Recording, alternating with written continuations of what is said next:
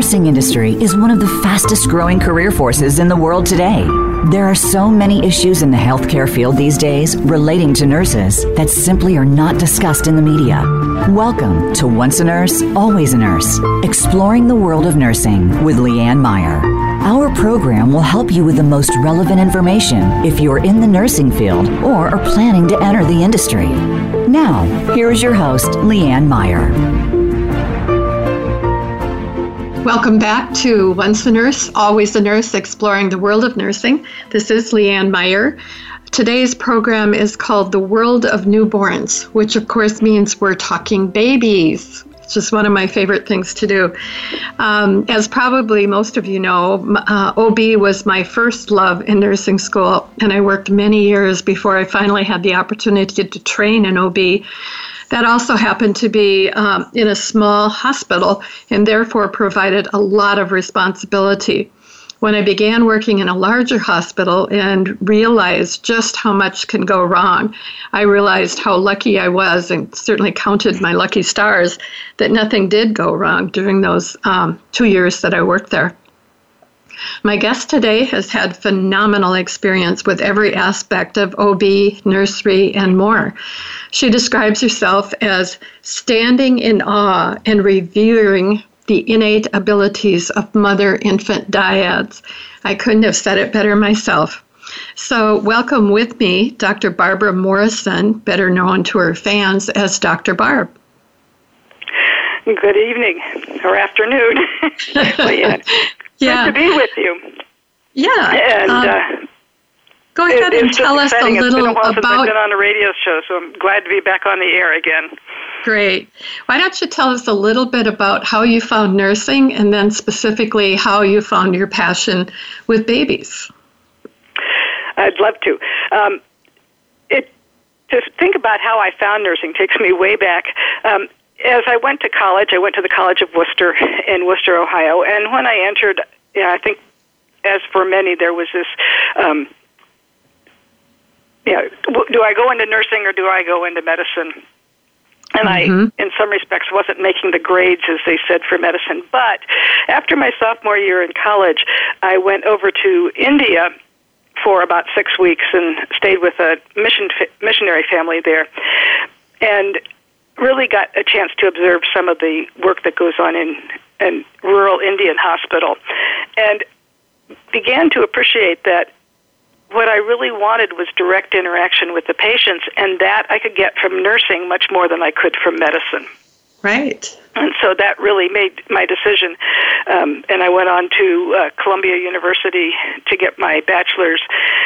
Then moved out to Seattle, Washington, where I had started on a med surg floor, and then after about two years was in a float pool and discovered when I had floated to the nursery a couple of times that uh, they were looking for some people for night shift in labor and mm-hmm. delivery. Mm-hmm. At that point in time, it was delivery. I like calling it birth now, but um, so I decided I'd check it out. I'm envious now of the fact that I got a good three weeks of didactic um, orientation to labor and birth before I actually started there. I wish all new nurses could have had that much time just kind of learning about it. Yes. Um, and then after about two years, and because I wanted to show that I was practicing independently so I could get into the family nurse practitioner program at the University of Washington, I went down to Hyden, Kentucky, which is in the hills of eastern Kentucky. And kind of like you, it was a small, um, I think we had, what, maybe three or four beds for the OB side, 42 beds on the medical side. it was a small mm-hmm. hospital. Um, and I did just about everything there, covering a lot of night shift because they had lost five of their seven midwives at that point in time. Wow. But what was really neat about that is that Frontier Nursing Service is one of the few services that is advanced practice nurse run with mm-hmm. physicians to take care of the patients who are more complicated than the nurses can take care of. Mm-hmm. Um, but being there, I also realized that I didn't want just the general family nurse practitioner. I really wanted to to focus on um, OB, having really appreciated that. excuse me.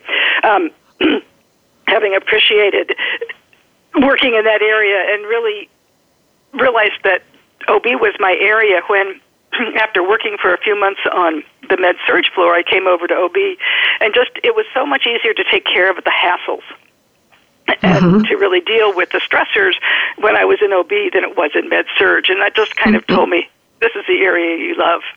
Yeah. So I went back to Seattle, got my master's as a family nurse practitioner, moved to Illinois, thinking that they had some a, a number of nurse practitioner practices and things like that. Got very involved. Um, politically because they though they had a broad statement in their Nursing Practice Act at that point in time, they really didn't recognize advanced practice nurses, and many of the physicians we were consulting with um, were being brought up on charges and things of that nature. really? So, wow. Yeah, it, it was it was quite an interesting time, um, and I also at that point in time, you know, what a window opened. Um, ended up beginning to teach obstetrical nursing at a small university in central Illinois. Um, but it was a very interesting time, particularly politically. And while I was very active in INA, I was uh, working on, or we were working on just getting advanced practice nurses identi- recognized enough that there would be some on the board of nursing. Oh. And before I left in 2001, we finally had the first legislation that by name ad- identified and legalized the practice for advanced practice nurses, nurse um, nurse specialists. Just and curious, a year later, what year so they added would that have been, Barb? Uh, I'm sorry. What year would that have been? Yeah. Um, moved but but while I was teaching in Illinois, it was a good time for me to go back to the University of Illinois and get my PhD in maternal child nursing and the postmasters in midwifery. And then in 2001, I moved to Cleveland and Case Western Reserve University, and there was put in the same uh, suite as Gene Anderson, and Susie Ludington was also brought on that year as an endowed chair. Now, the reason those two names are significant is those are the two researchers who really brought kangaroo care um, to the United States. And I quickly became part of their team working on skin to skin contact breastfeeding, uh, trying to get the word out about it, and things of that nature. And that has been such a highlight of my life. Um, kind of brought together some passions I'd had before that in brain development and and that sort of thing. Mm-hmm. Um, and then to work with them and see where this whole movement, so to speak, has grown. And right before I left Decatur, I had adopted two girls from China. Really? Um, they're three years apart, so it was two trips to China. So I had the mothering side of it, and I remember someone on the board that I served on asking me when I went over the second time if I was going to do anything different with my second daughter. And by that time, I knew much more about brain development, and and I already knew it was significant to want to carry and and hold mm-hmm. any child. But I said the only thing that would be different is that I would do it with more intention because now I knew about the significance of carrying, holding um, a child. And that's really what comes with kangaroo care. So back up a little bit. You said that this they brought this to the United States. So where did it originate? Well, everybody goes back to Doctors Rey and Martinez in Bogota, Colombia as really? the originators. And in the, I believe it was the late 70s, they happened to go up into the mountains and saw a grandmother who was carrying an infant skin to skin. And that, with that, they began to realize, oh, maybe moms could kind of be an incubator. And they didn't have enough incubators for all the babies. So they were putting, you know, sometimes doubling up, or babies wouldn't have the incubators. So for preterm infants, the kangaroo care came from Bogota, Colombia. Now, wow. I point out that it was preterm or low birth weight infants because if you really look back at the work that Kennell and Klaus did back in the early late 60s, early 70s, they were actually studying skin to skin contact as they were studying bonding mm-hmm. and what what it took to bond.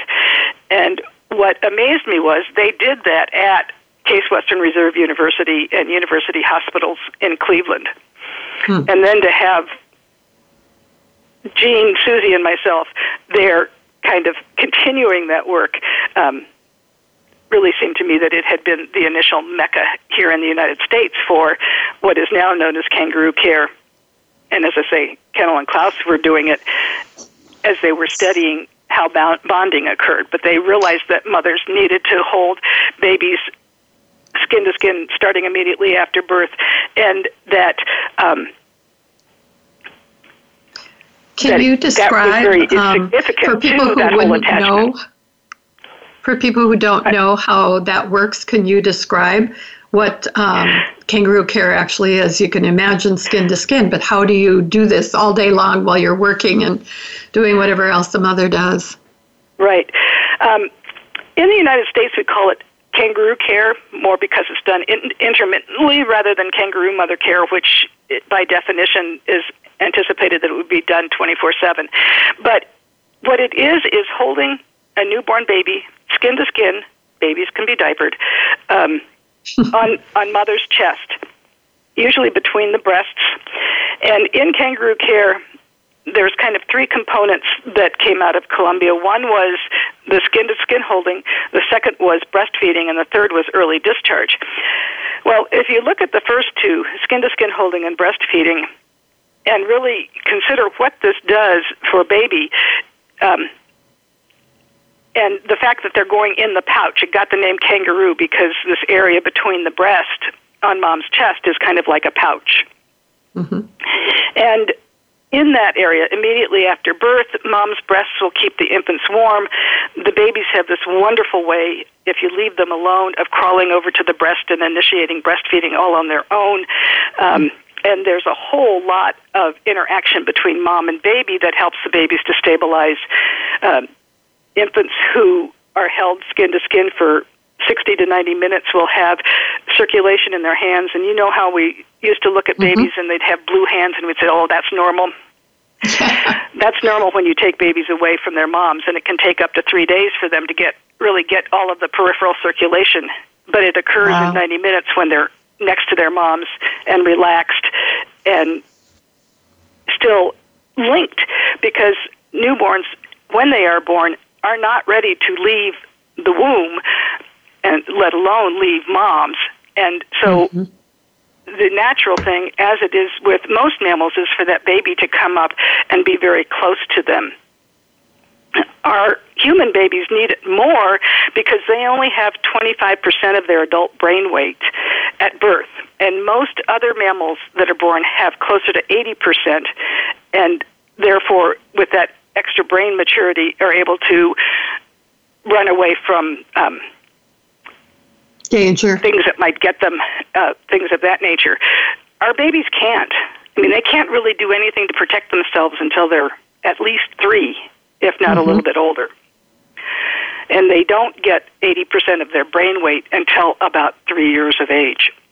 so, if we think about then what babies need for development, and it's not just brain development, it's the whole body development and development of all of the systems and social development and cognitive development and behavioral development and whatever development you want to talk about.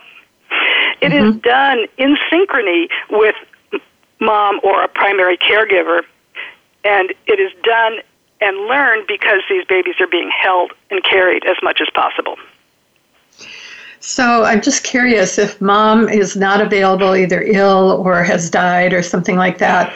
So can anybody else, the father, an aunt, mother, grandmother, anybody can do this, and it would anybody have the same can do impact? it. Um, and and now when I was doing kangaroo care at a hospital I recently worked at, we always wanted to make sure that the dads did the kangaroo care mm-hmm. at least once. Um, and then some of the grandmothers were kind of jealous and wanted to do it too. Um, my friend Sylvia Houston, who has uh, developed a carrier for doing kangaroo care, actually has. Um, on a video that she's made, stories of a whole family, and you get mm-hmm. to see each person there doing kangaroo care. and I can imagine even for been, siblings, that could be a great bonding experience, and yeah. maybe it um, decreases and, some of that and uh, there's some real cute sibling rivalry. Of, uh, siblings holding preterm infants in the NICU. If you mm-hmm. look on the you know, Google images and whatever. But the thing is, and one of the reasons why kangaroo care is so significant, particularly to attachment, is that just that touch of of holding baby increases the oxytocin levels. Mm-hmm. And oxytocin, besides being that hormone that causes labor to occur and milk letdown, mm-hmm. is very, very significant is a very significant hormone in developing attachment and um, the whole social uh, behavioral Connection. development. Mm-hmm. We um, are at a point where we should take a break here. Uh, this might be a okay. good place to do it. So I just wanted to uh, remind everybody if you're just joining us, this is uh, Once a Nurse, Always a Nurse, exploring the world of nursing. I'm Leanne Meyer, and I'm here today with Dr. Barb Morrison. We're talking about the world of newborns, and we've just been talking about kangaroo care. Think you've seen everything there is to see in online television? Let us surprise you. Visit VoiceAmerica.tv today for sports, health, business, and more on demand 24 7. If you like what you're hearing on Once a Nurse, Always a Nurse, consider supporting the show. In the one year since the show started, we've increased our listening audience by nearly 7,900%, and our goal to reach 50 countries and counting. Whether you are looking to reach a regional, national, or worldwide audience, you'll have a competitive advantage by advertising on Once a Nurse, Always a Nurse. It's the perfect platform. Contact Senior Executive Producer Tacey Trump today at 480-294-6421. That's 480-294-6421. Follow us on Twitter at VoiceAmericaTRN. Get the lowdown on guests, new shows, and your favorites. That's VoiceAmericaTRN.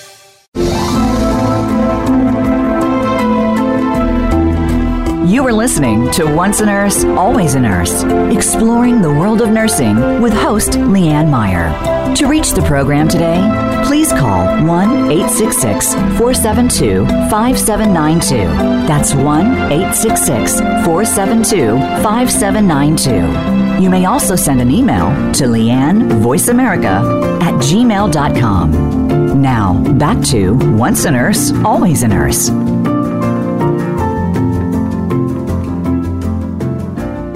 Welcome back to Once a Nurse, Always a Nurse, exploring the world of nursing. I am Leanne Meyer. I'm here today with Dr. Barb, Barbara Morrison, and we're talking about newborns and kangaroo care, and basically, we're talking babies. So, uh, we were just talking about kangaroo care, and Dr. Morrison was uh, sharing with us about um, how amazing it is, all of the things that happen with kangaroo care as far as oxytocin and the brain development and the bonding between uh, mom and baby, but also other members of the family. So, Barb, what else does kangaroo care do? As I was starting to say, when we hold an infant in kangaroo care, it increases the oxytocin levels. And oxytocin is known as the hormone of love. Um, it is that hormone that makes us feel good. Um, if you've ever had intercourse and you feel real good after a nice orgasm, that's because your oxytocin levels are high. Yeah. And they help you to relax. Well, just by holding the baby, um, we gain that pleasure that comes from heightened uh, oxytocin levels. And so, even a short period of time is going to make a connection between baby and whoever's care- holding them that is very different than just getting to know the infant or holding them in a blanket. Mm-hmm. It is that skin to skin that really that frequently makes a big difference. Now, holding them in a blanket makes a difference too, but that it, that warmth, the uh, just the feeling of baby soft skin, mm-hmm. yeah. um, and that closeness just makes a big difference in the, that hormonal level going up. And that's one of the things about kangaroo care is that because oxytocin goes up, it also uh, stimulates the endorphins, which help with pain, but it also re- is a, all of a relaxation, which is very important for breastfeeding and really getting that rest that moms need immediately after birth. So uh, with the increased oxytocin, then and the stress levels down, cortisol isn't isn't there because you're not in a stressful situation. And and baby crawling to the breast not just immediately after birth but every time the baby wants to breastfeed then it it helps. Um, just with that whole bonding and the whole start of what's happening say more about that. Does every baby crawl to the breast? Almost every baby will crawl to the breast if they're given enough time uh-huh. Um, and I have seen even preterm infants who are, um, you know, in the 30 weekers, 30 to 35 mm-hmm. week stage, crawl to the breast even after several weeks if they're put in this skin to skin position with their heads up on mom's chest hmm. and their bodies between the breasts.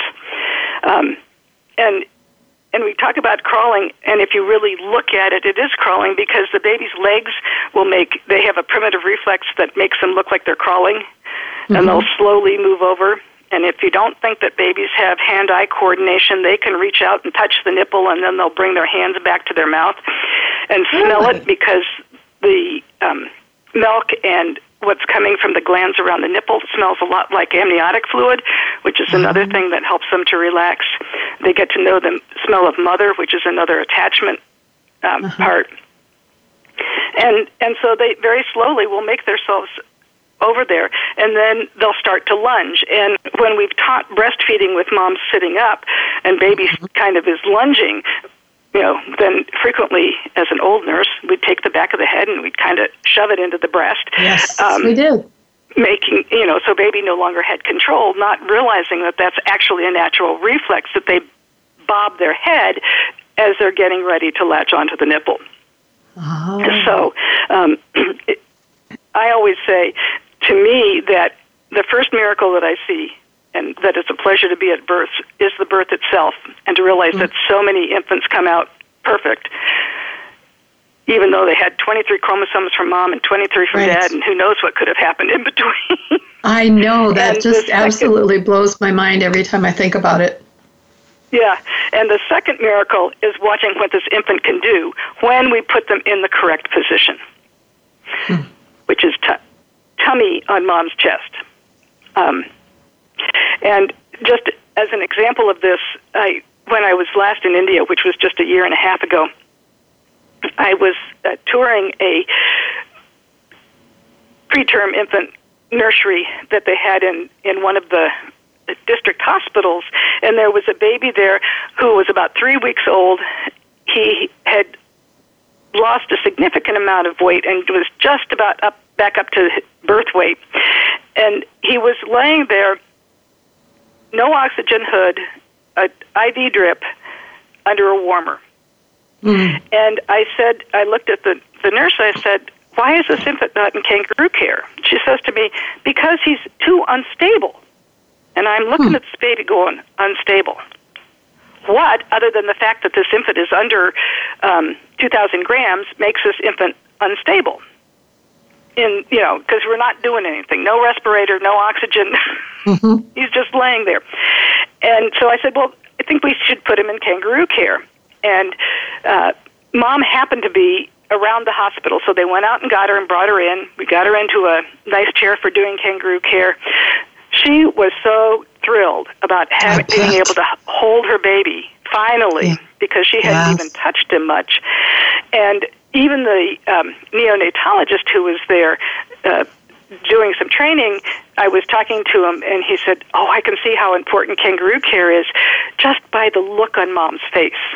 Mm. And this is one of the things that kangaroo care does. It gives moms or whoever's doing it a smile like you won't see any other where. Um, we had an international meeting of the Kangaroo Care Network once, and somebody was saying, well, maybe we need to study what moms feel about it. And there happened to be a picture of a mom holding her infant in kangaroo care on the screen, and somebody else pointed out and said, you don't need to do a study. All you need to do is to look at mom's face or dad's face. Mm-hmm. Because there's a peaceful, calm smile that comes unlike any other.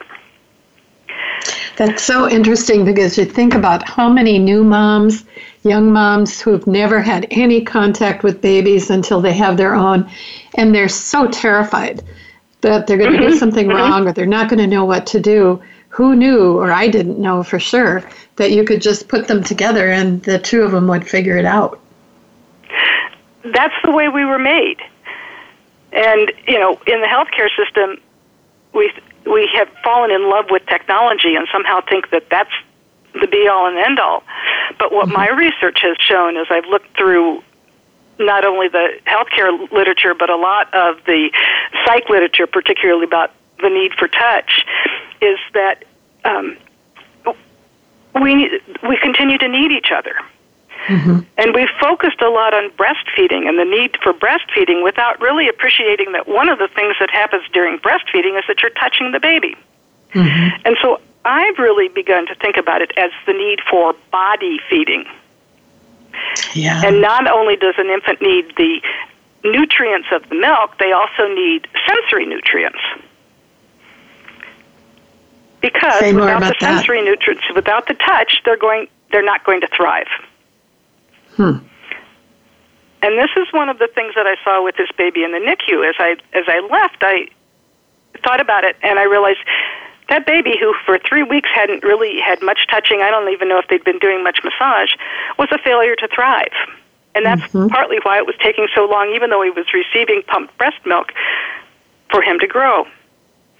I got to go back a week later, and they had continued doing kangaroo care some. I think it may have only been an hour a day, but mom was so excited because she says, My milk supply is back up again which is one of the things mm-hmm. I'd expect just because you have a rise in not only the oxytocin but also the prolactin. Yeah. And so that stimulation just of having baby there had helped increase your milk supply.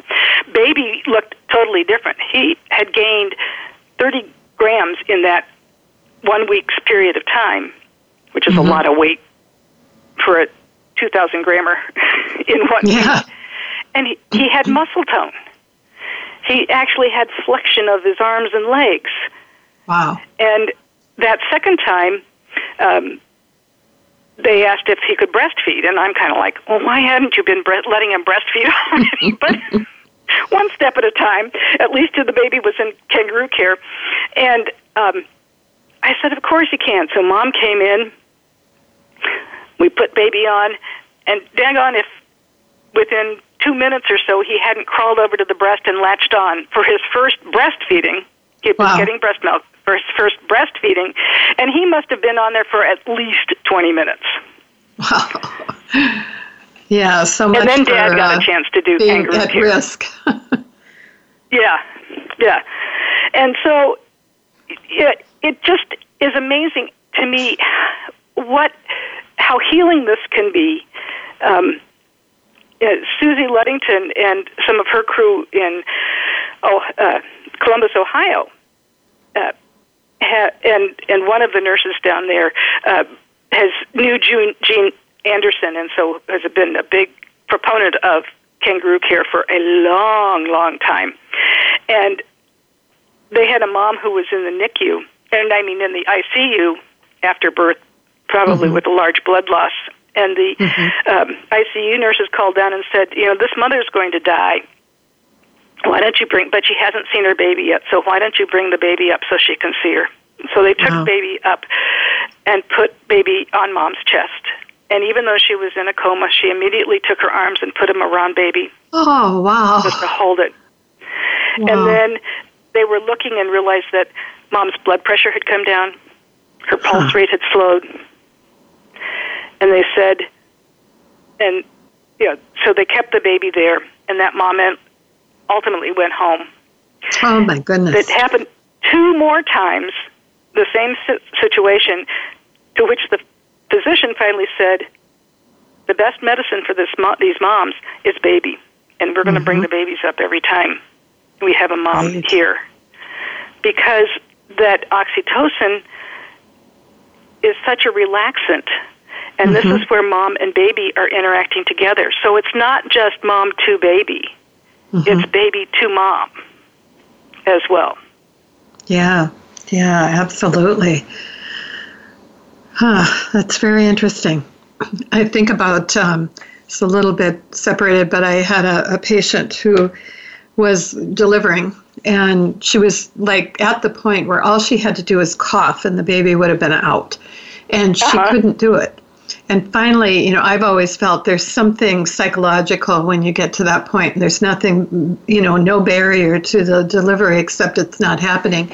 And so i just got her to talk and what she told me was that while she was pregnant she had this baby all to herself and she could imagine anything she wanted to about the baby and she was really the only one that could you know have contact with the baby and so mm-hmm. when she got to that point it suddenly dawned on her she was going to have to share the baby with the world and she was going to have to meet the baby as an individual person and you know maybe she wouldn't like the baby or maybe the baby wouldn't like her was what was in her mind so when she got mm-hmm. that out of her mind you know one push and she delivered and then, you know, of course, we put her um, skin to skin, and all of those fears just disappeared. Disappeared, yeah, yeah. It, it's a it's a, such a powerful interaction, and I just think, you know, as we are so wonderfully made with our chromosomes from mom and dad, just how wonderfully we have been made to continue to interact and to realize that this is a support system it's a symbiotic relationship that we have, and it's and it is a two-way relationship. Um, baby's teaching mom, mom's teaching, you know, helping baby. Um, mm-hmm. Babies begin to learn language real quickly. Uh, I have seen, um, well, and there's also some research that shows this. Uh, um, anyway, researcher, I'll think of her name in a minute, up at McGill University did a study where she had, uh, it was a randomized control study, and she had some moms just taking care of babies routinely, and another set of moms who, for the first week, had held their babies skin to skin at least six hours, and then while they were at home, they were supposed to do it for a period of time. I don't quite remember what for over a three week period of time. And they found that the infants who had been held skin to skin actually gave a smile at hmm. the end of the month, the first month. Whereas we usually think about that smile in response to somebody else coming at about three months. And hmm. by the end of three months, when she did still faced work, which is mom's playing with baby and then all of a sudden goes flat faced, and baby tries to get the attention back. Well, at three months with the kangaroo care babies, they were reaching out and really trying to pull moms back. Whereas in the previous research, we'd seen that not seen that happen until seven months. Hmm. And some of that is brain that social development that happens, the brain development um, with the skin to skin and frequent holding, and now my recommendation is as much skin to skin as you can for the first six weeks, and then holding for the next three years. Not all the time, but mm-hmm. you know, rather than go into the grocery store, find yourself a carrier and carry the baby rather than keeping him in the buckets. Um, is the sort of thing I I mean. Yeah, we have so even we have our babies spend so much time in their car seats, and that car seat is for the car. Uh huh not for going into the mall. You know, and at that time, hopefully parents will have some sort of a carrier, and that's a whole other conversation. But um, and and they can then carry their infants, and that just begins to teach them so much. Um, you know, they need to be carried to help with uh, balance. Um, they need parents' motions just to even keep their gut moving and bowel movements coming. mm. um, just like we do as you know with surgical patients we always tell them to get up and walk and when they get up and walk they're moving their gas through their system much more quickly i'm glad this is nurses to nurses because you know that's me talking about functioning of the body Right. And nobody but, thinks a thing about it when you're a nurse, right? Yeah, um, exactly. We're coming up on a break. Should we take a break okay. here and then we can come back and talk a little bit more about this?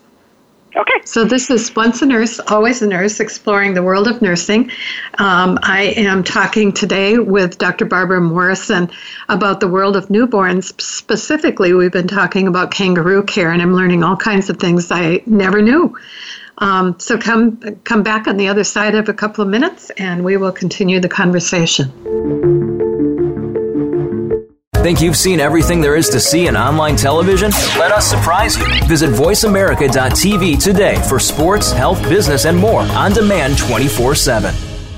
If you like what you're hearing on Once a Nurse, Always a Nurse, consider supporting the show. In the one year since the show started, we've increased our listening audience by nearly 7,900%, and our goal to reach 50 countries and counting. Whether you are looking to reach a regional, national, or worldwide audience, you'll have a competitive advantage by advertising on Once a Nurse, Always a Nurse. It's the perfect platform. Contact Senior Executive Producer Tacey Trump today at 480-294-6421. That's 480-294-6421. Follow us on Twitter at VoiceAmericaTRN. Get the lowdown on guests, new shows, and your favorites. That's VoiceAmericaTRN.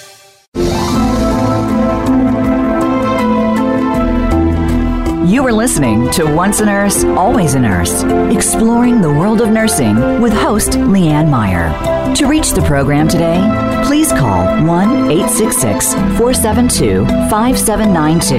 That's 1 866 472 5792. You may also send an email to Leanne VoiceAmerica at gmail.com. Now, back to Once a Nurse, Always a Nurse.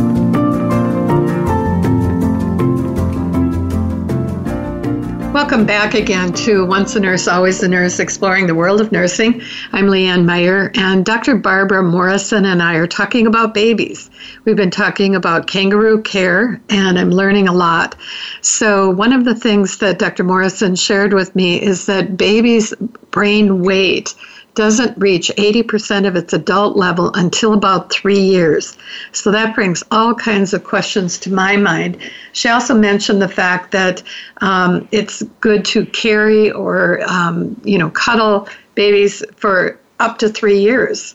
And um, so I have questions about that. Dr. Morrison, tell me more about how does mom deal with not having life of her own, especially babies. If are they nursing until three years old? You know, um, the recommendation by the WHO now, the World Health Organization, is that babies breastfeed until they're at least two years old.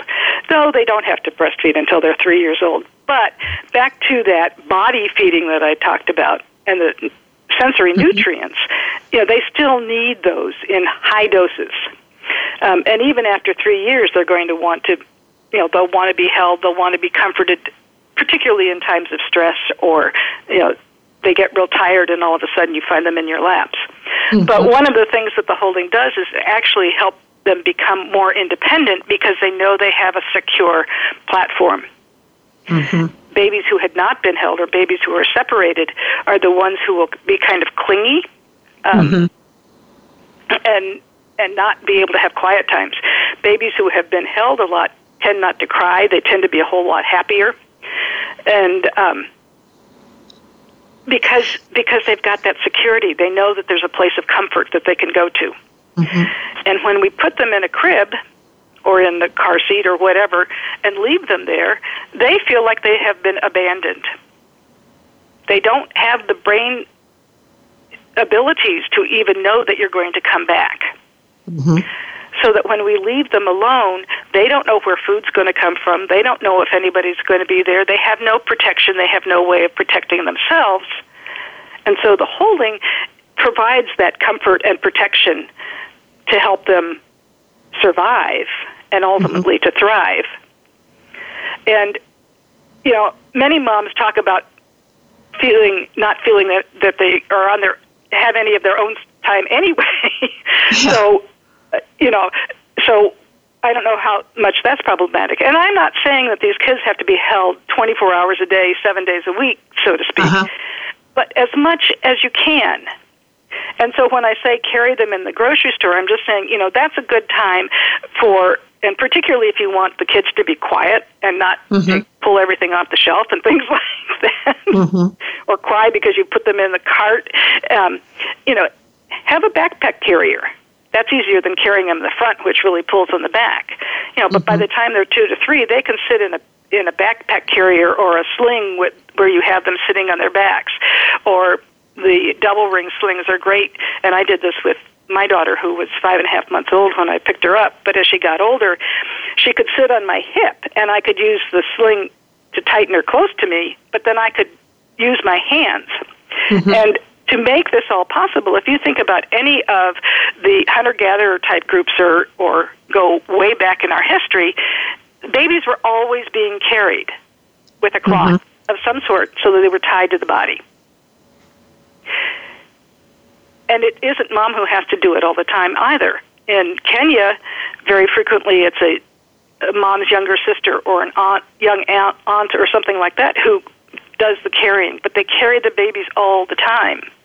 Mm-hmm. And in work that Dr. Berry Brazelton did, he showed some videos of moms in the Boston area to moms in Kenya, and they thought we were neglecting or abusing our infants because we allowed them to cry so much. Uh, and, yeah. you know, so it's, you know, we all live in relationship with others. And the strength of the relationship that gets built between mothers or the primary caregiver and baby in those first years of life, first even first few months, impacts the rest of their life and every other relationship that they have. So that's why I say it's so important. It's it's a foundation that we're laying that's there for forever. We set a their stress levels are set much lower. Infants who are separated, particularly for long periods of time, um, you actually get a midbrain development, which is a more primitive part of the brain, and that becomes a me, me, me, um, very nar- frequently a narcissistic type personality hmm. that comes out of it. Um, reacts to stress very quickly without really thinking about what the outcomes might be. And so, in some respects, if you appreciate that we've now had multiple generations who have been separated from their moms, many time on mm-hmm. the advice of the healthcare providers, um, mm-hmm. but we've also seen much more, uh, so many more social problems. Yeah. Um, certainly more that? shootings. you know, and and a lot of that I mean, I think of the Parkland shooter, and they gave some history. He was adopted. Um, he'd had some mental health problems and things. But to me, just looking at him and the fact of what he did told me he was an infant who did not have a good attachment mm-hmm. and had never had a good attachment. And so, you know, that's where uh, many of the social ills, and, and certainly shooting is a big, you know, that's way out in the extreme. But mm-hmm. the kids who are hitting each other, a lot of the bullying that we're seeing, much of it could be, can be associated back to what happened in the first few months and years after birth. That's so interesting. So, are studies being done now about changing that? And are there children that are old enough to be able to see a difference? I mean, I always um, thought that kids hitting each other at two was normal or biting each other or whatever was a normal behavior. I don't know that many studies have been done about that because I have not talked to a whole lot of people. I've talked to some researchers, but not many have put together necessarily what happens at birth being seen then on through the life. Hmm. But one of the things that got me to this was reading the book Ghosts in the Nursery um, came out, I think, in about 1989, and it was about one of the serial killers, and just the fact that he had a poor attachment relationship early in his life, and mm-hmm. what then took him on to uh, becoming a serial killer. Hmm. And and so you know, part of it is we do a lot of things because we think they're right without appreciating what I call the ripples yeah, mm-hmm. Most of our research, we look at what the splash is, you know, what's happening immediately, but we don't look at what is happening with the ripples or where the ripples are going. And that's what we really need to begin to focus on is is what are we doing? You know, how are we setting up um, our children to interact? Do we want them to be peaceful, or do we want to continue with these thoughts of wars and and the the hatred that we're seeing. I mean, you know, yeah, two it's shootings just incredible. just in the past weekend. You know, you know, we're crying for something more. Well, some of that something more and the ability to interact, to accept, to be with comes from that relationship that is built with the primary care provider, usually mom, hmm. in the first weeks, months, years of life. So I'm wondering that, if um, women working, for the most part, probably from the 50s until now, and in many cases, both partners working in the family mm-hmm. from three months after delivery. Um, how much well, does that have to do with either mothers being frustrated with their crying children or, um, you know, children not having that connection that they want and need? Yeah, well, if they've if they've been able to spend the first three months doing a lot of holding and hopefully breastfeeding and just having a close connection, then that has begun that platform that they don't they can still work and then just whatever time they are with the baby they need to be able to spend it you know they need to think about holding baby or interacting with them and providing what they haven't had while they were gone mm-hmm. and hopefully some of your care providers will begin right. to appreciate significant of touch you know mm-hmm. and and so you know once you've got a fairly secure you've got a secure attachment with with mom and I use mom just because that's who it usually is. Yeah. But once you have that secure attachment, then others can can come in and continue to build on it. What I wonder here too is coming to mind uh, mothers who don't want to mother. They prefer um, you know, maybe didn't want the baby. I think about teenagers who are having babies and then suddenly uh, realize they're not ready to be a mom. Um, so somebody is trying to help them say, you know, you need to be closer to the baby and be with the baby more. And they're like, I want to go out and play. Yeah.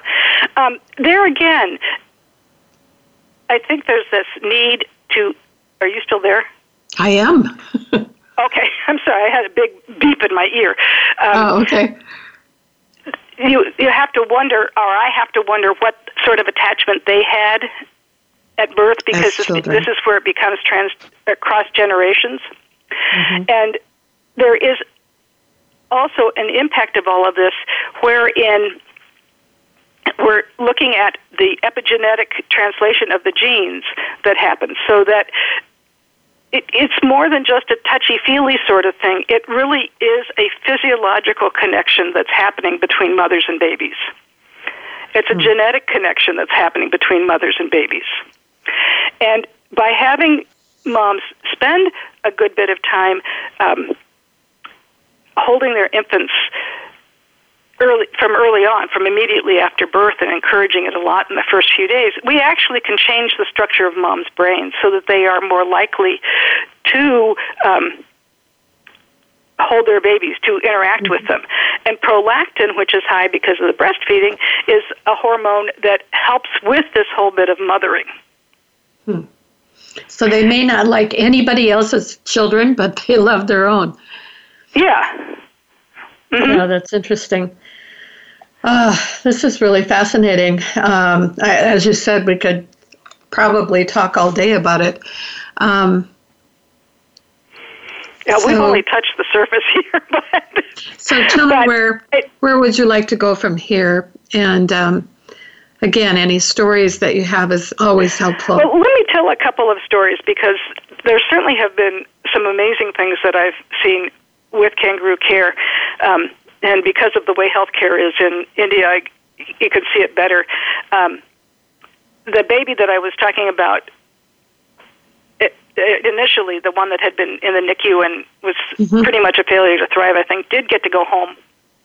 And I understand later the baby died, but I don't know that, I did, and I don't know the reasons for for that at all. But mom and dad did have some good time, and they were mm-hmm. able to see that their love helped this baby grow.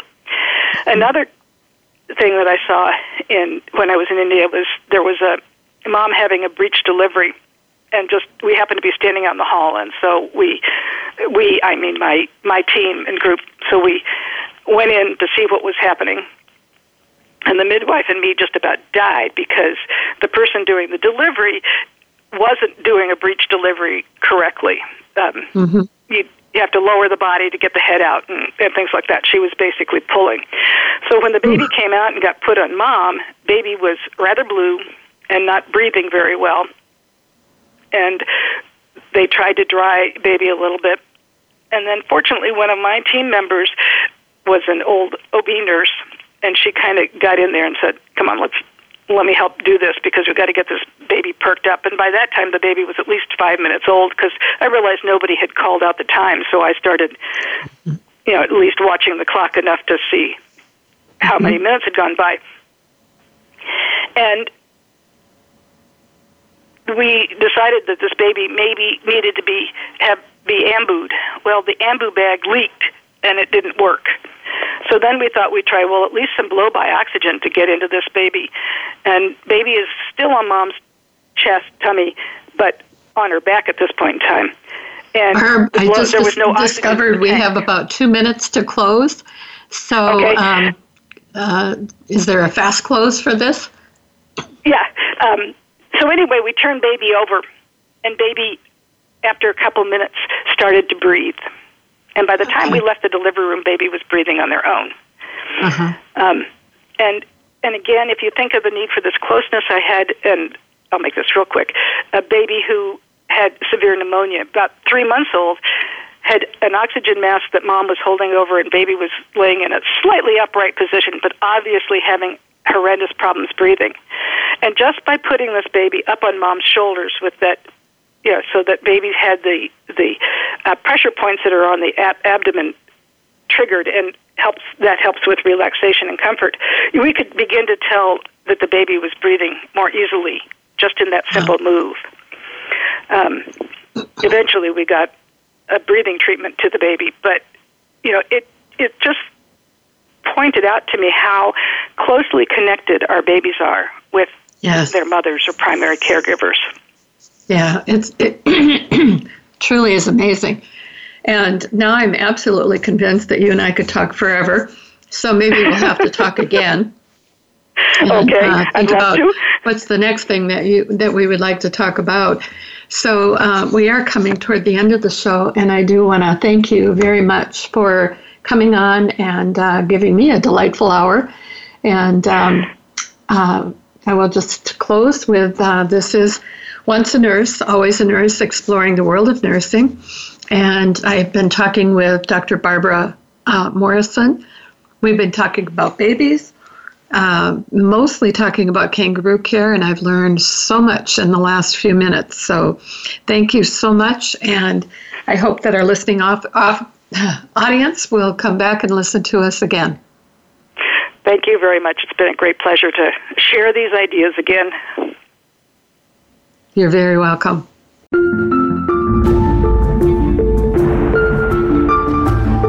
Thank you for listening to Once a Nurse, Always a Nurse, exploring the world of nursing with your host, Leanne Meyer. Be sure to join us again next Monday at 10 a.m. Pacific Time and 1 p.m. Eastern Time on the Voice America Health and Wellness Channel. Have a productive and insightful week.